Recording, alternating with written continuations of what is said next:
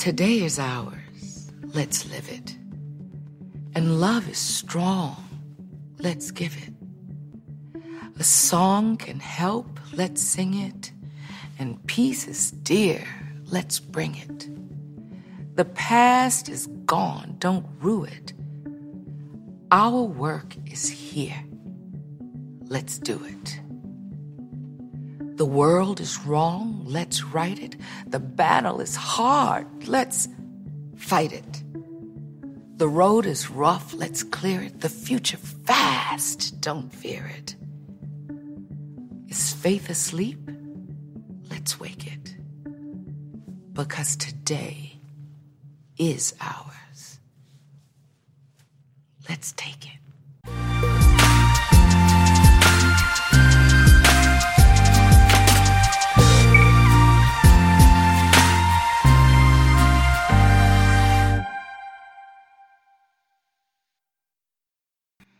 Guys, it's your girl Ariel. This is episode 16 of Say It With Your Breast.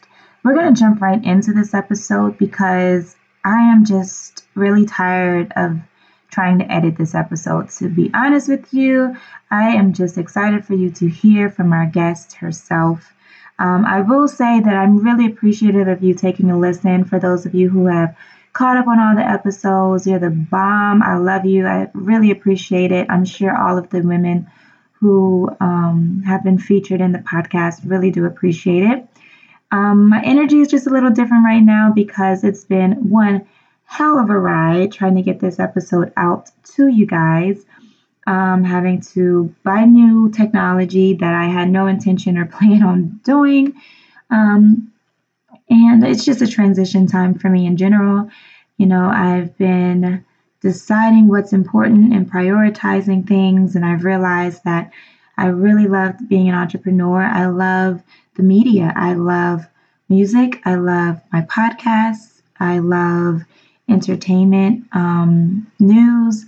I love art in general. And I've been feeling this uneasiness within my spirit in my current job. Not that I don't like the people there that's totally not true at all. I really like the place I'm in, but I don't spiritually like the place I'm in. So I'm excited to be changing career paths, focusing on my music, focusing on this podcast, and helping people in some real estate transactions. So I'm a new licensed realtor in the state of Louisiana, and that's really an exciting move for me. I'm really, really, really looking forward to that path. So I'm going to keep the podcast going. I now have a new working computer. I have um, had really no technical difficulties like this before with all of the other 15 episodes.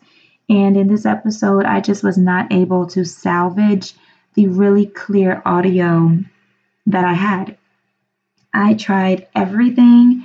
And once I finally was able to access the audio files that I wanted to use, um, those files were not in order, and the dates on the files somehow when they got transferred, they were all the same. So when you usually click on a button that says, you know, what date was this file modified or created, it'll put it in order. It won't do that for me. So I have hundreds hundreds of audio clips that I have to hand sequence, which I didn't mind doing. I actually did it already, but it won't let me open that file on the new computer and it's just it's just a, a hot mess. So I'm not even going to stress about that. I'm just very grateful that I had a backup, but the backup is just not as clear as the mic that I use. So, you know, we're going to rock it out, going to do the best that I can. And like I said, I just really appreciate you listening moving forward, I pray to God I do not have to purchase a new computer or go through these technical difficulties again. But I just thank you for listening, and I am very excited to introduce Danielle. Um, she's an amazing financial advisor, amazing author, public speaker, motivational speaker, and she has a lot of amazing information to share with you guys. So you can hear her audio. Um, it's not the, like I said, it's not my mic'd audio, it's the phone recording. However, it's still valuable information, and I still really appreciate you just for being present. Okay, so moving forward, hopefully won't we won't have these problems. But thanks for listening to at Say It With Your Breast. Make sure you follow, share, and catch up on other episodes if you haven't already. All right, let's do this. All right, so we are up and rolling. This is episode 16 of our podcast, Stay With Your Breast. And I'm really, really excited um, that we could start our new year not only with health, but with finance. And I have the Bankable Diva here to answer a bunch of my finance questions and hopefully we'll answer some of yours. So hi, Danielle, how are you? I'm doing really, really well. Good. And can you introduce yourself and maybe just um, where Bankable Diva got started? Oh, awesome. Okay, so um, everyone does not know me by my government name, but my name is Danielle Lewis, um, also known as the Bankable Diva on social media and in the communities. And I own Bankable Diva ENT, which is a bankable consulting and coaching firm. And I also run budgeting to banking financial literacy firm. And Bankable Diva ENT kind of came from budgeting to banking financial literacy firm. I had a lot of women that would ask me questions about how to start businesses, but they didn't have the finances or the capital to do so. Mm-hmm. So what I used to do in budgeting to banking, um, I would help them figure out a budget, help them save and learn how to build generational wealth um, through financial services, life insurance, and life savings accounts and then I would help them take control of that and learn how to build businesses. Um, so it was mainly because of what I went through. Yeah. Of growing and like kind of getting myself together. Um, I was married before this time and during that time I kind of let him take control of the finances and when he would do that I was kind of in the dark. So when we started to separate, I was lost. I had no clue of what to do money wise. Um, so I went back to school. I learned all the things that I needed to learn there with finance, economics, um, even psychology because I had a horrible mindset towards money. Mm-hmm. And I compiled a system or a program that worked for me, and then I went went ahead and just taught it to other women, and it worked for them. So I was like, I might as well go ahead and start a business doing this because it seems like there are so many women that were going through the same thing I was going through. That's amazing. Like really amazing that it started from you not only going through your situation, but really wanting to empower yourself because I think that's kind of the harder part is just getting started. You know, like sometimes it just seems like finance, money, budget, oh, intimidating. How right. even begin? You know, so for you, where where did you start? Was it just um, you know, work, was it increasing your hours and increasing your income or like taking what you had and giving it up? Like what would you say was like your number one um, piece of advice just at the very beginning getting started? Well, the first thing I will always tell people is they have to change their mindset. Um, and that's one of the first things that I teach, mindset reprogramming. Because I, I was one of those who felt like I needed to work more hours to actually get more money when in reality it was completely the opposite. Like I would work a lot of hours and then Uncle Sam would come in and take what I worked. So it was not helping me by being there 60 hours a week.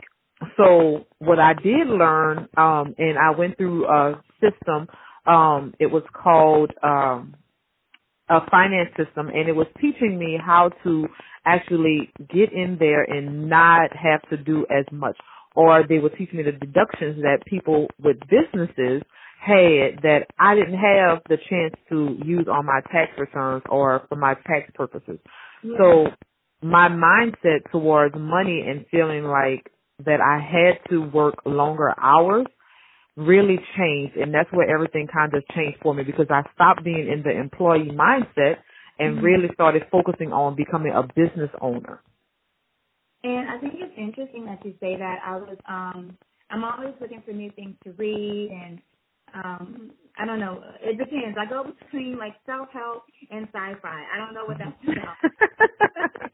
But um I was on my on my self improvement side, and I was like, you know, I really think that this is the year that I personally want to make sure like I am in charge of my finances. I need to know what's in my credit report. I need to know if there are mistakes. I need to know, um, you know, how to send a letter to a creditor, send a letter to um, the credit bureau, and like really take charge of that. And so I um, was looking up books, and I found one. A friend of mine who's interested in some of the same things I am. She sent me a book. I forgot the name, and one of the other recommended books that I happened to be reading was called um, Secrets of the Millionaire Mind. Mm-hmm. And I did not really have time to read it, so I got the um the audio book so I could listen to it in the car and stuff like that. And that was one of the things that I found to be like really um I guess an eye opening for me was that even as blunt as he is in the book about rich people think this way, poor people Mhm. think this way, you know, middle class we think this way. And I was like, okay, I need to change my thinking first. Right. And you know, that will then change not only my attitude towards money, it'll change my behaviors towards money.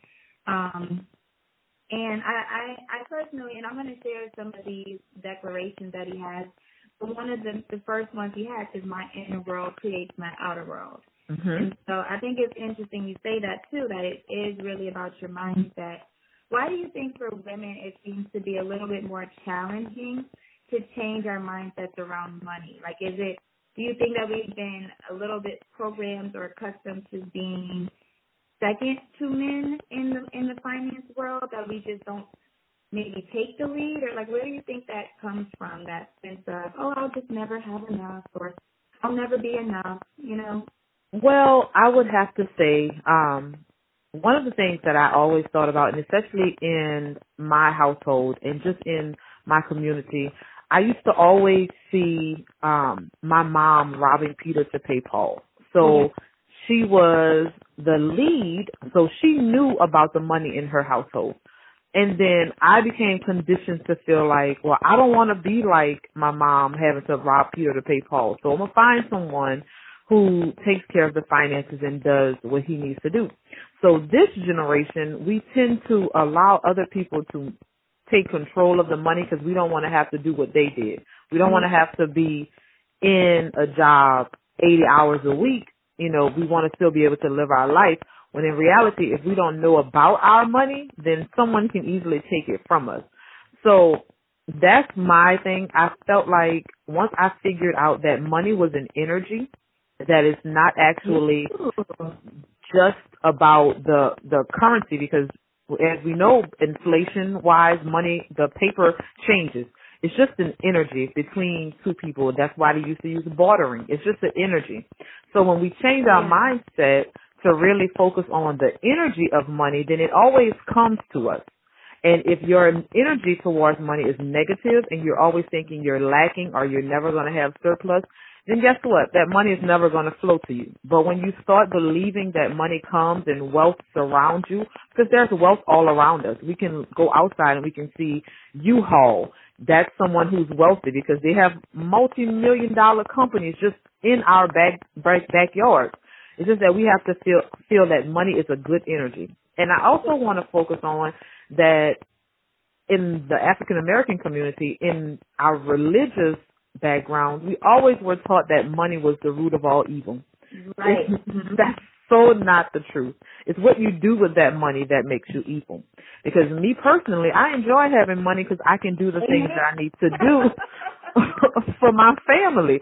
So it's not me taking my family on trips is not evil. Me taking my family here and there is not evil. It's just what you do sometimes to get that money is evil. So that's one of the other things that African Americans, especially women like ourselves, that's what we were trained and made to think that money's evil. You don't need to have that. So now that we know that it's not evil, it's just allowing us to be able to live the life that we want to. The energy that we receive in between those transactions is totally different. I love that, and it's so so true in terms of the energy. And I like how you said it. It is an energy when you think about it. It's the intention behind the giving and the receiving, whether it's money, love, um, you know, anything else. It's the intention behind it. So just like you know, it can be a negative. Um, if we're negative about it, then that makes sense that that's what we're gonna get. We get right. what we're thinking. Um, and you've been an entrepreneur. I read on your um, website, and please correct me if I'm wrong, for 13 years. Yes. What? Telling my age. Telling my age. no, but yes. No, not at all. That's that's to you. That is something to be proud of. Trust me, I'm I'm like a baby getting started, so I'm hoping that I can reach that myself. Yeah. Um, but what's what's been surprisingly hard and what's been surprisingly easier um, being a female entrepreneur and a black female entrepreneur? Oh God. Okay, so one of the things um, that's extremely hard because I always like to start with the bad stuff is having family and work life balance. Mm. Um, because my mom, um, I'm an al- alpha female. My mom is a beta female. So even though she had the alpha female traits because she had to take care of the household, she was a beta female. But I'm an alpha female, which means I like to be in charge of everything. You know, I like to take control and stuff like that. So it's hard to have a work life balance with kids and um a husband and making sure that your business doesn't fall because that's like your baby too. So trying to make sure that everything has a balance to it is the hardest thing for me. Um, without my kids feeling like I'm never there or, you know, my business falling and failing and I sometimes have to tell my kids, Mom may have to miss this this event because I have to be out of town to do this because you want to make sure you have food on the table and you want to do this. So they are understanding. But, you know, now it's like I was brought up to believe that I had to always be at the school with my kids and I always had to be at every event. But now I'm starting to get into the understanding that my children understand better than I think. So it's Yeah. it's a lot of, you know, making sure that my work life balance is, you know, in in full circle because as African American women, we know for a fact we are always nurturers and that's how it's always been. We take care of home. We take care of not just our home, our kids, our husband, but we sometimes have other people's kids at our houses and so on and so forth. So just being an entrepreneur, you can't do that. You can't always have 12 kids at your house and you, you're babysitting while Sally and John are, you know, parlaying. Um, so that's one of the things. But one of the easiest thing I, I have to say is a lot of people feel like African American women do not collaborate. Mm. I have found that to be absolutely untrue. Now, I don't know if, you know, it's because they feel like you're, I'm going somewhere that they're easier to collaborate with me. Yeah. But, you know, it's, it's not hard for me to find African American women to collaborate with me. I have so many women I'm doing um so many different brunches, um a brunch and discuss where I'm going to have business women talking to women um that are in trying to get into the entrepreneurship field. And I have about six cities and I have five at least five women in each city that want to collaborate with me with their brand to actually put on these events in their city. So it's awesome and I felt like that was the easiest thing for me is just to reach out to African American women that are in business because they know the struggles that I'm going through. I know the struggles that they're going through and we're able to easily col- collaborate in order to make something happen for all of us around. So that's one of the things I felt like I had to bust that myth right open because we collaborate so easily Yeah. that Right. The speech I forgot um the actress that plays in uh Black Panther, oh it's gonna kill me now, I have to like go look up her name. Um it's not Lupita, um it's the one who played Lupita's counterpart in the movie. I'm gonna pull it up. Um but she just gave an amazing like her speech was amazing.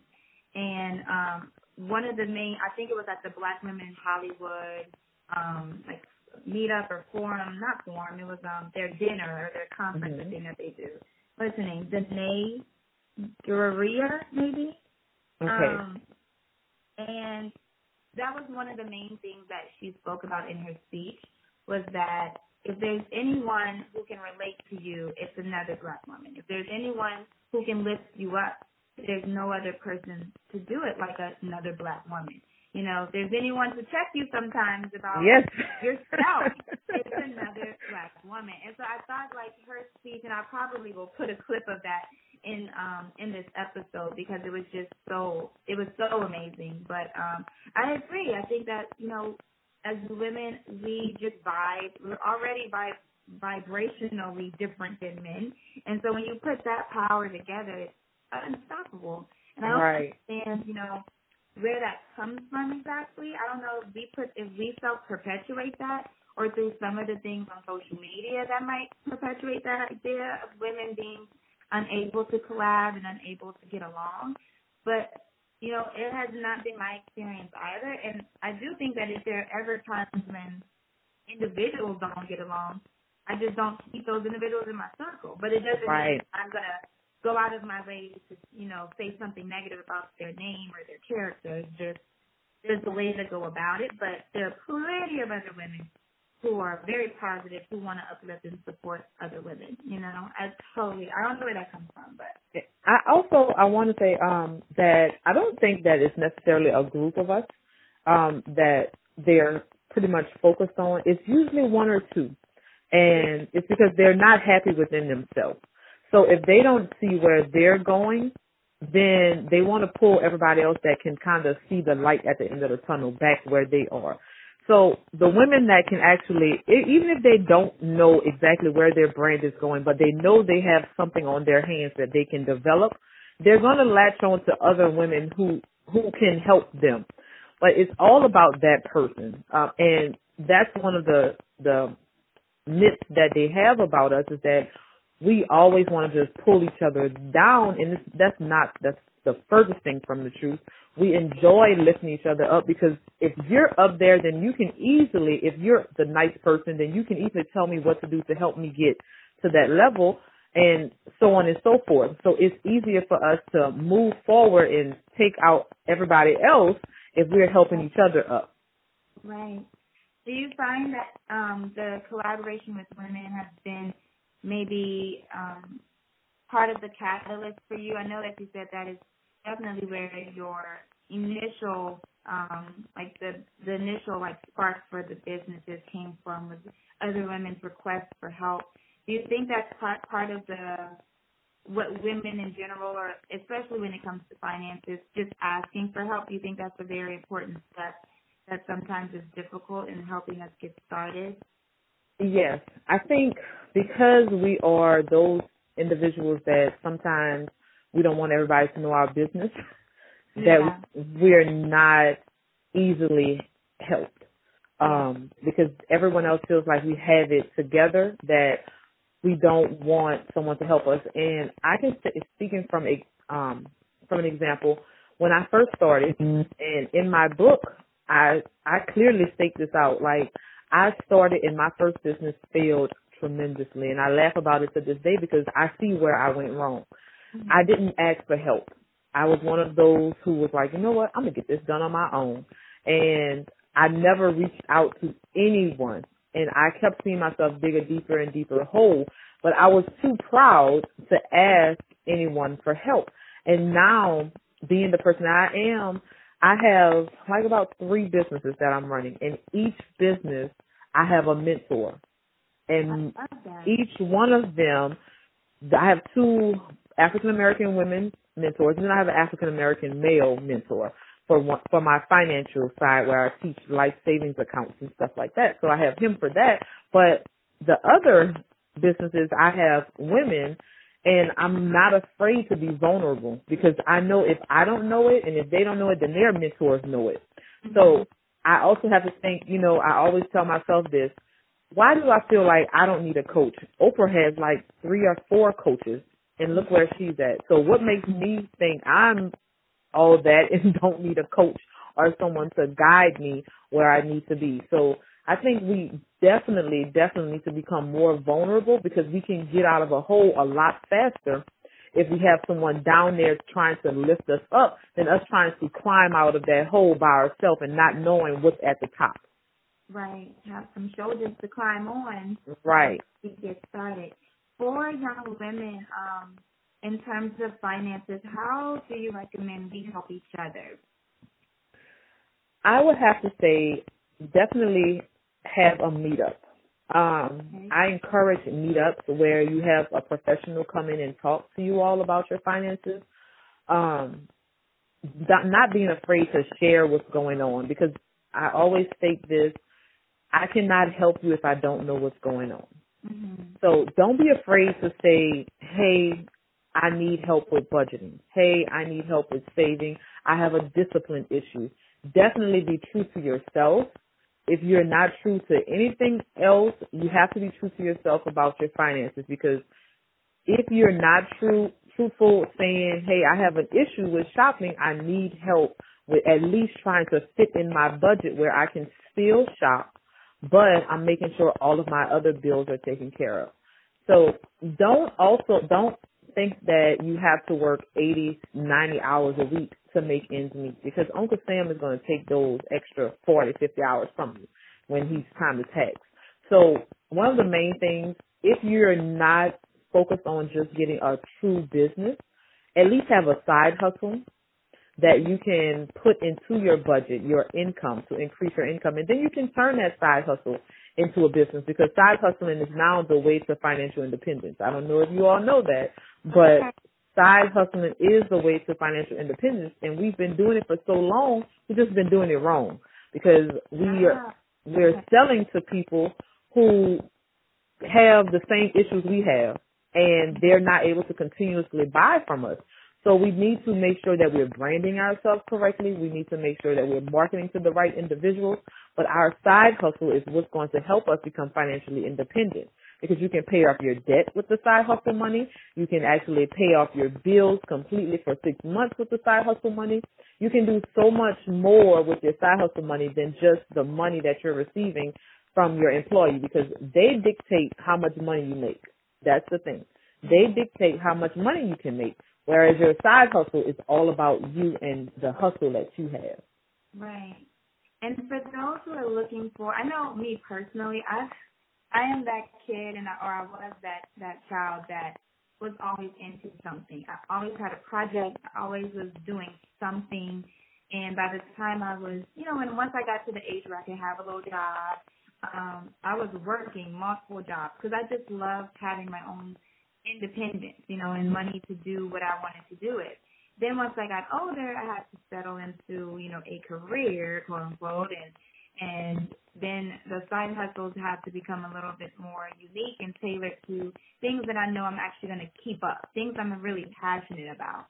For those who are really trying to find what they're passionate about to where they'll be consistent and they really will stick with whether it's a side hustle or whether it's their current job, what do you recommend for them to really find their passion? Because I personally have friends who have told me, I would go back to school, but I really don't know what I would go to school for. Or I know I'm not happy doing what I'm doing, but I don't really know, I don't think I'm into anything else. But they're just unhappy doing what they're doing now. Well, um, I can definitely say um, your passion can definitely become a profit if you do it correctly. Um, but in order for you to find your passion, I recommend doing what's called um, a life map. And what you do is you sit down and you draw a circle and you draw different um you ever seen like the little not pie maps but um how can I say it? It's it's a geog not geographical um like geometry. Venn diagrams. Yes, that's it. Okay, so you you would draw a Venn diagram and you have the little circle in the middle, and that's the circle that's going to tell you what you're going to make money with. But on the outside of them, you draw the lines to the other circles, and you put everything in those circles. You can have 30 circles, but you put everything in those circles that you're passionate about or that you feel like you can do. And then you find at least five of those that you can mesh together that can make you money. So say for instance, a hairstylist, she may love braiding, she may love doing makeup, she may love um styling wigs, but she would take all of that together and say she doesn't know that she she's going to be a hairstylist, right? She just knows that she loves braiding people's hair, she loves doing makeup, she loves doing um styling wigs, she loves just making people feel beautiful, you know, stuff like that. And then you you put all of those together and you know what? That's her passion. That's what she wants to be, a hairstylist. But a lot of people don't know what that is because they haven't really found out who they are on the inside. Yeah. So you have to figure out who you are. You have to know who you are on the inside before you can sit there and try and figure out what you're going to do. Because if you're going to get bored with it, then that's not something that you are truly passionate about. What you are truly passionate about, you will never get bored with it. And if you do start to get bored with it, you will be able to tweak it in some kind of way that will allow you to be able to go back to it to continue to make money. We have no idea. They have so many people. I just was talking to um a young lady just the other day and she was like, I need to find a um a business. I need to sit here and figure out what I want to do. So I asked her, I was like, what do you do when you're at home? What do some people would pay you to do? And she was like, well, this lady asked me to come and organize her kid's closet. And I was like, so or how detailed are you? When she said that, I was like, well, how detailed are you? How do you do this? She said, if you look at my, my closet, I have boxes for everything. I have everything laid. I was like, so in business, we have so many people. I'm one of those people. I cannot stay organized for nothing in the world.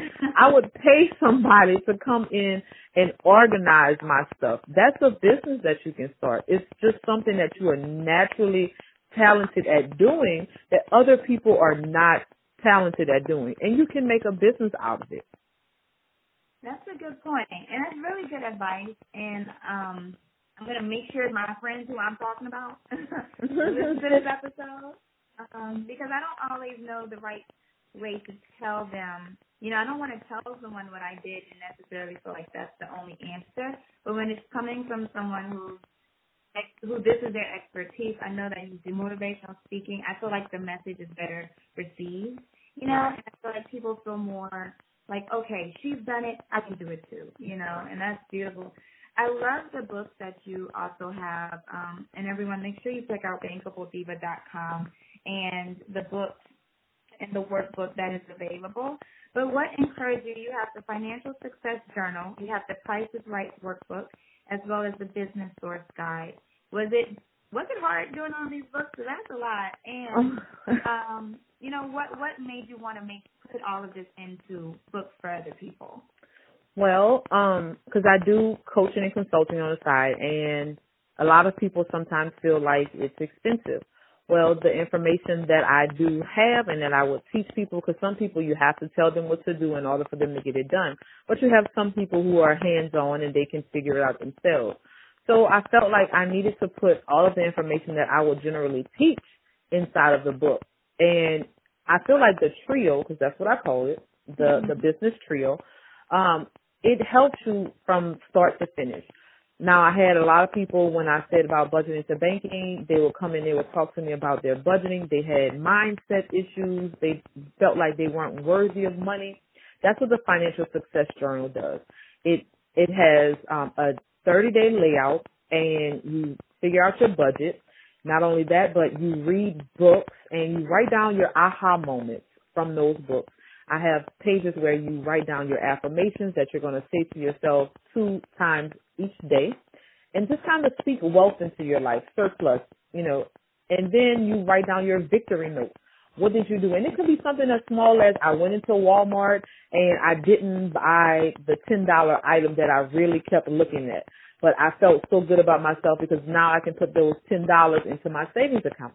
It's just small things that you write in there that show victory notes and it shows you that if I did this one small thing, I can do the next thing.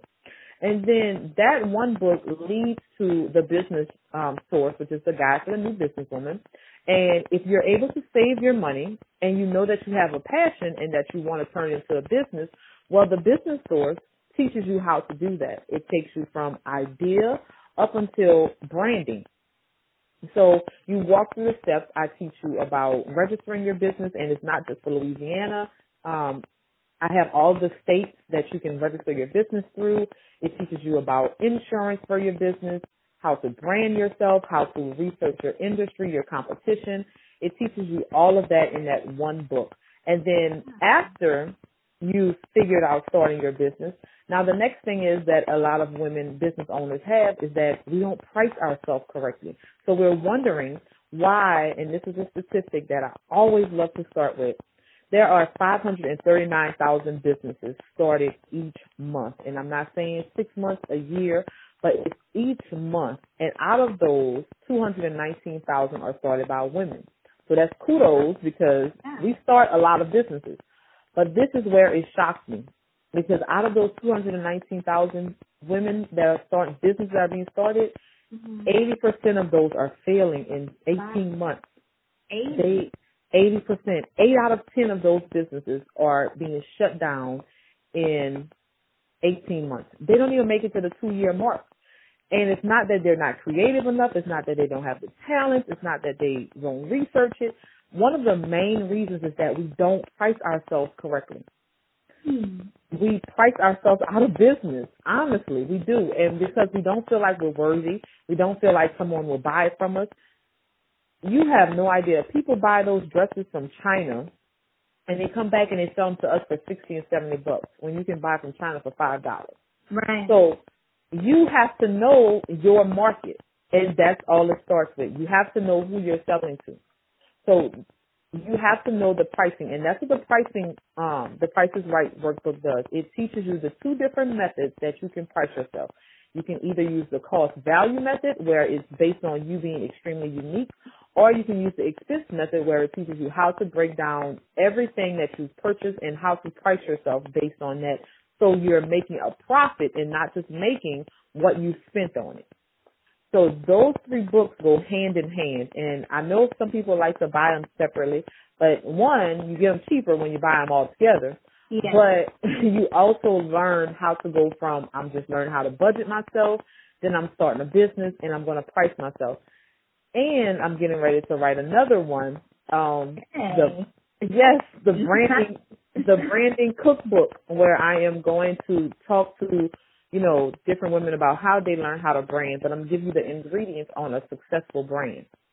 So mm-hmm. that's what I'm getting ready to do. But I feel like the information that I've been talking and preaching about, I just put it in those books so that if you feel like you don't want to work one on one with me, that's totally fine. I just still want you to have the information to become successful.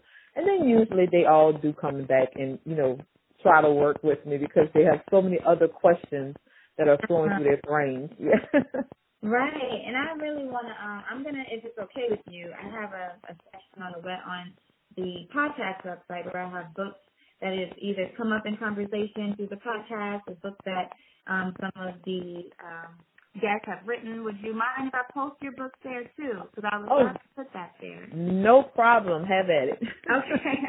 I figured that'd be okay. Yeah.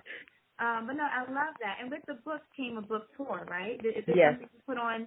Did you do all of this, the logistics yourself, or how oh. did how did the pieces come together for the tour? Oh no! So I have an amazing book tour manager, Miss Kim. Um, she is she actually helps me set up everything. Um, I had the New Orleans event yesterday um, at the Community Book Center, which is off of Bayou Road out there in the Seventh Ward. Um, and my book will be in sold in the stores there also.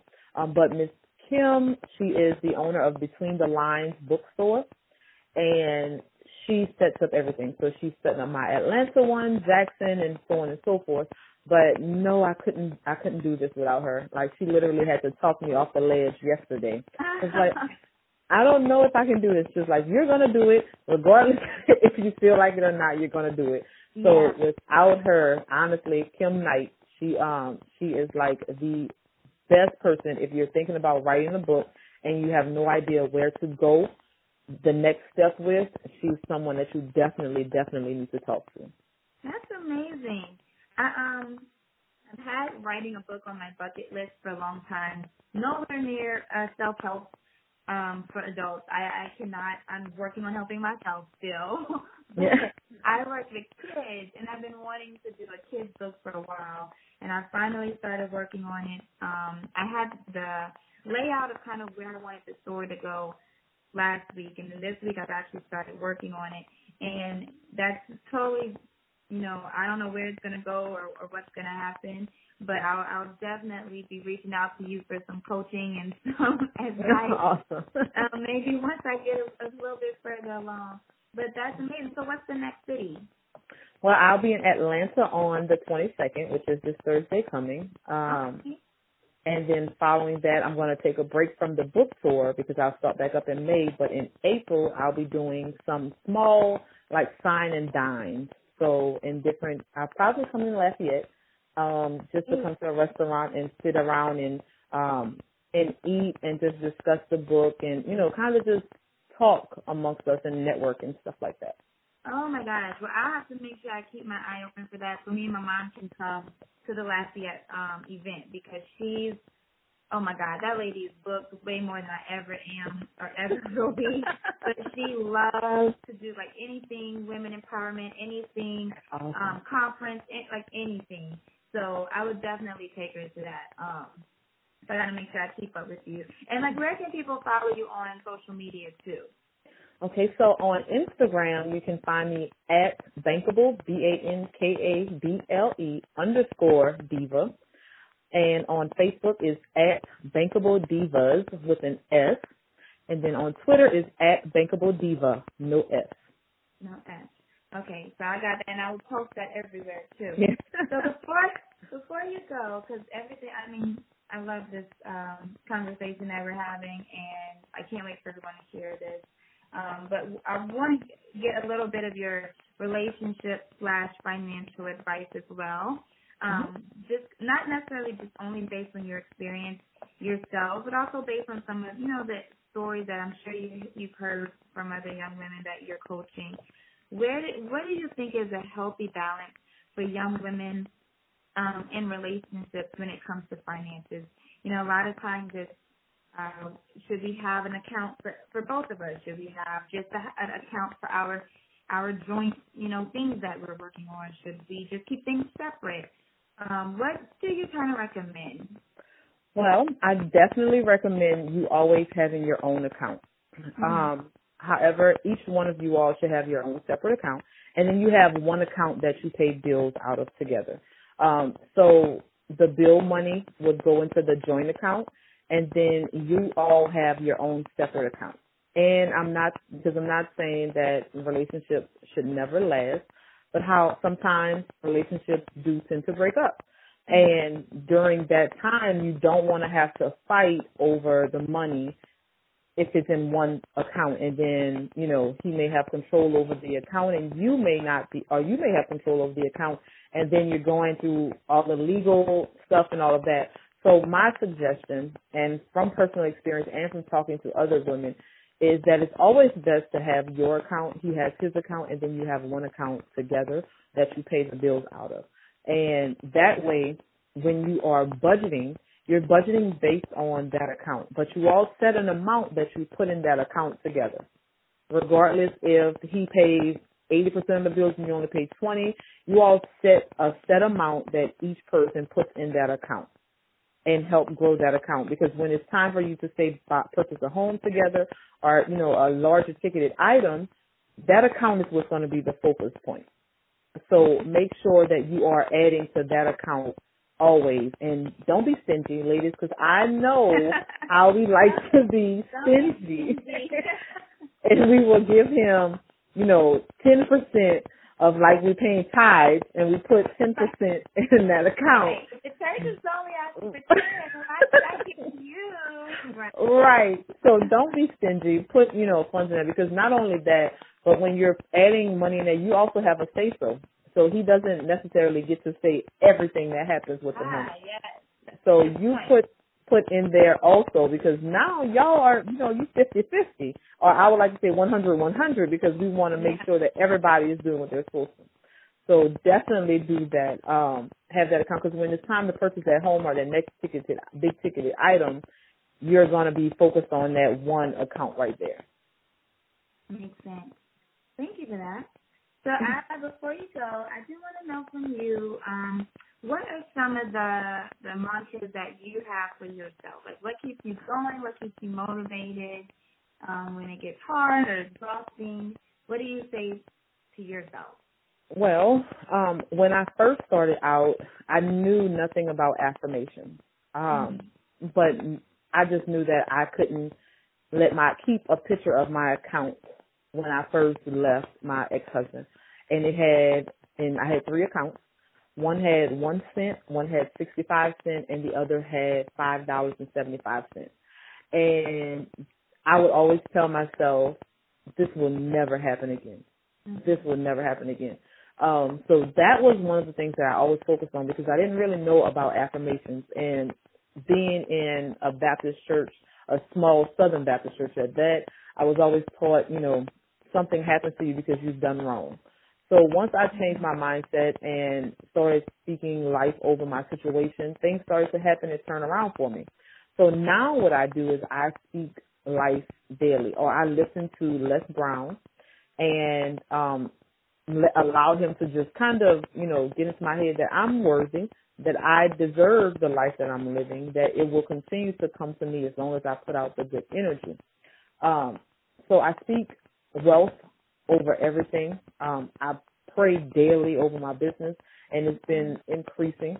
Um, so that's one of the things. If you speak positivity over your life and over your business, things will start to change. And even if it doesn't change right there at the the click of the dime or you know right in front of your eyes, you begin to change on the inside. So you're not just looking at your circumstances as you know this is bad because I'm doing horrible things. No, when you put good out there, good is going to automatically come to you. It may not come right when you want it, but it's going to come to you. So now my main focus, my daughter, we were sitting down, we were talking, my youngest daughter, because I have three kids, 13, 10, and 7 and my youngest daughter, we were talking about, you know, what they wanted to be when they grow up. And my son was saying he wanted to be um a rocket scientist and my no engineer. And my daughter said, my oldest daughter was like, she wants to be a lawyer. And my youngest daughter was telling me, I want to run your business. I was like, okay, okay.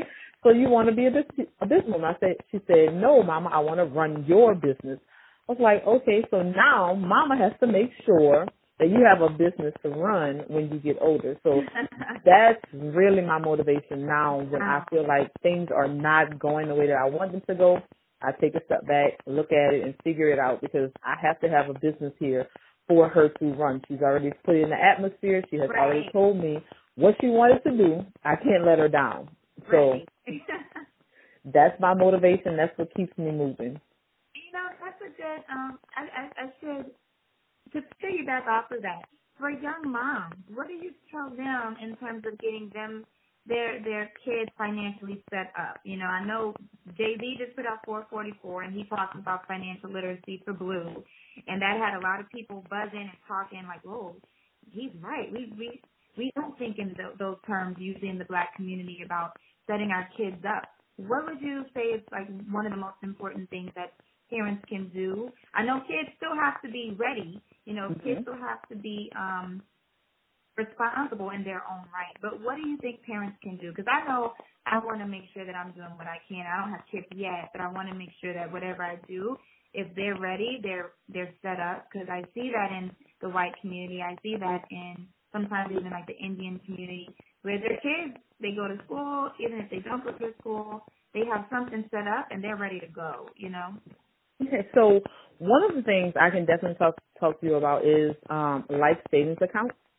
Um, if you're in Louisiana, I can definitely help you with that. Um, but if what is called, I like to talk about the million dollar baby. And what the million dollar baby is, is when they get to be 65, they will have a million dollars at least in an account saved up for them. And how they do that is through a life savings account you would put in maybe a hundred dollars, and we talk about index. Now, it's because I can get real deep about it, but we have. you have to read the book, so don't talk too much.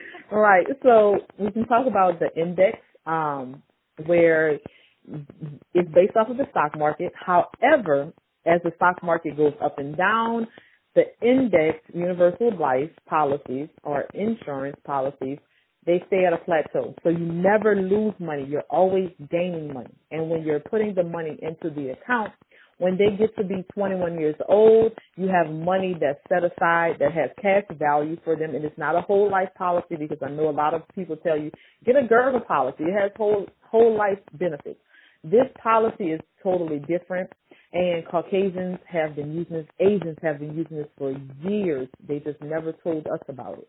Mm-hmm. And what it does is it moves up and down based on the stock market, but it never goes down. It plateaus when the stock market crashes. So when the child becomes 21 or 25, there's cash value for them to go to college. When they become 30, they have money set aside for them for them to take out cash value for them to purchase a home. When they get to be 65 and they're ready to retire, the policy is now worth almost 1.7 million dollars. Wow. Even if they pass, if they become deceased within the next 10 years, they are still leaving minimum $530,000 for their families. So even after you've taken care of all of their, you know, caskets and everything for them, burial, everything, right. there's still money left over for the family. So that's what I always want to teach, generational wealth. Don't just think about yourself. And even if you don't want to talk about death, because in our community we don't like to talk about it, but we have lit this, it has living benefits. So say for instance, everyone is now you know, having cancer or, you know, they have strokes. Well, these policies have living benefits. So you wonder why a Caucasian family never goes broke when someone has cancer or they never go broke when someone has a stroke and they can't work anymore. These policies have all of those benefits in them. Wow. So that's how, and we just never knew about it. So, you know, that's my main focus. That's, I really want people to focus on becoming the million dollar baby because we don't have families. We don't have parents that can hand us thirty, forty thousand dollars right off from the start for us to get started.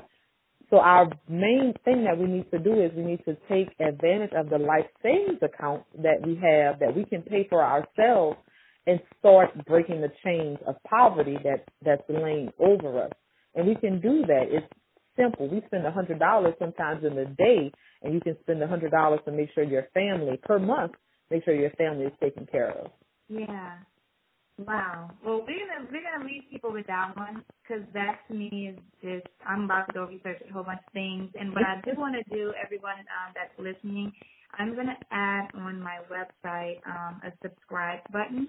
And for those of you who subscribe, I'm subscribe. I'm gonna pull a name and gift you with a set of the the I'm gonna I'm gonna say the whole trio. Yeah, that could be the name. the business, yes, the business breakthrough trio. So make sure you go to the website, um, and I'm gonna put that once the episode airs. So it'll be up once if you're listening now. It's up there um, for the month of. I guess we'll do for a month, and then I'll pick names in April, and I'll purchase it and send it to you myself and I will definitely purchase one for myself um, because I really think that this is the the start. Like you said, when we change our mindset, we we get ourselves prepared for you know the things that we're passionate about, mm-hmm. and set ourselves up and our families up for the future. I can't imagine anything better to do with your year. For those of you who are looking to you know just do a little bit of self improvement, why not start start there? So right. thank you so so much. I really appreciate your time. I knew I I, I tried to not hold you as long as I. I know it's okay. People, um, but it just kind of worked out that way. But thank you so so much. And um, any other things coming up that you want to share? Um, definitely, definitely um, keep an eye out or follow me on social media for the sign and dines. I am going to be doing brunch and discuss. So if you are a female that is looking to change your life by getting involved with individuals who are experts in their industry or have so much of knowledge that they can share with you and have good food and want to sit down and just chat, then you definitely want to be at the brunch and discuss. Um, it's going to be in New Orleans, um, in Houston, Dallas, Atlanta, and Birmingham. Those are the five right now, and I'm looking at other cities but we are going to be getting that started coming up in May. So pay attention to the social media sites because that's where I'm going to be posting them and on Eventbrite. Oh, yeah, Eventbrite. I'm always on Eventbrite. so thank you so, so, so much again. I cannot, um, I don't know anyone better to, to be able to have this conversation with. And I hope that everyone listening will please share this episode with your friends and family um, and get the book. Check her out. Make sure you follow um, the Bankable Diva